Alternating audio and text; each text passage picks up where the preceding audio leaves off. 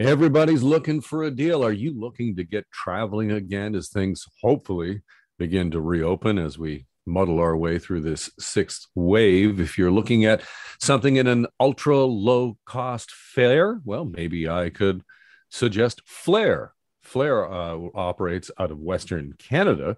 But if you book a flight with Flair over the next couple of months, are you taking a risk that the airline might actually get shut down?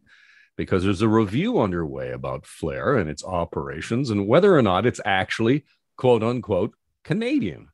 Because we have rules in this country about airlines and what the ownership structure must be. To talk about it, I'm pleased to welcome to the program John Gradek, who is a professor at McGill's Aviation Management Program. Uh, John, welcome to the program. Uh, this review seems um, unprecedented. Am I wrong?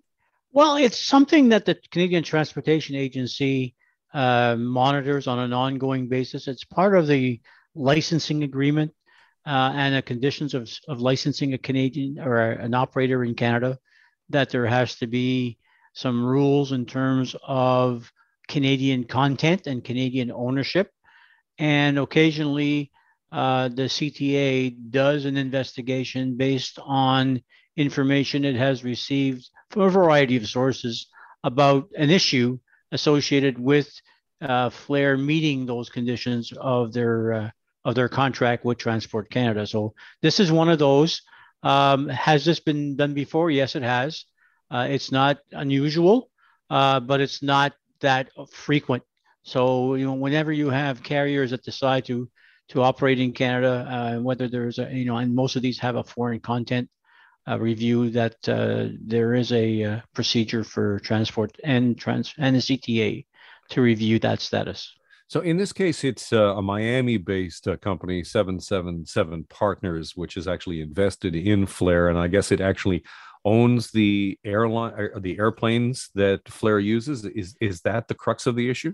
I don't. It, it's not really sure. I think that you know the CTA, you know, has not publicly disclose all of the conditions associated with their investigation.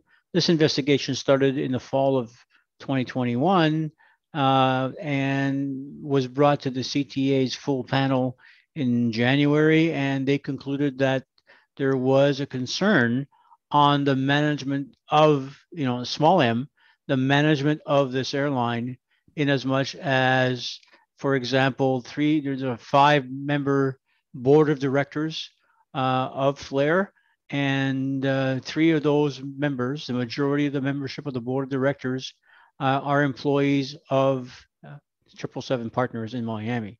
So they have logistically control of the board of directors, which makes made, which make the major decisions for the airline.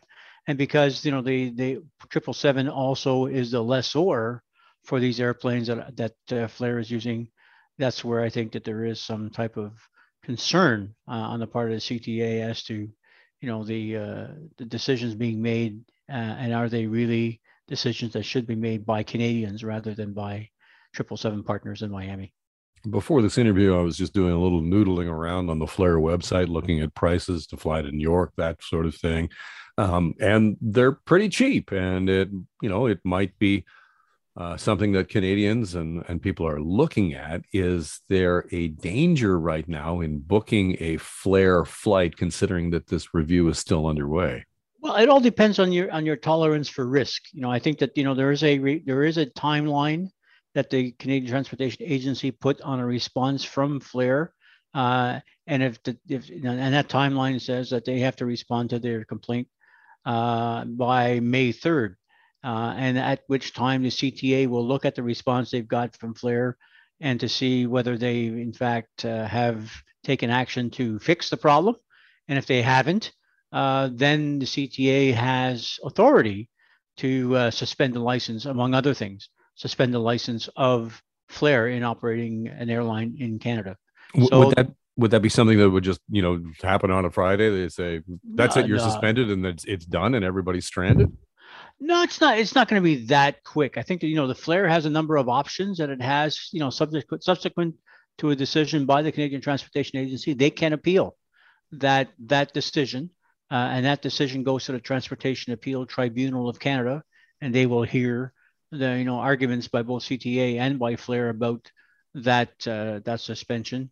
Uh, so it's it's not as if you know overnight you'll see Flair Flair's airplanes parked.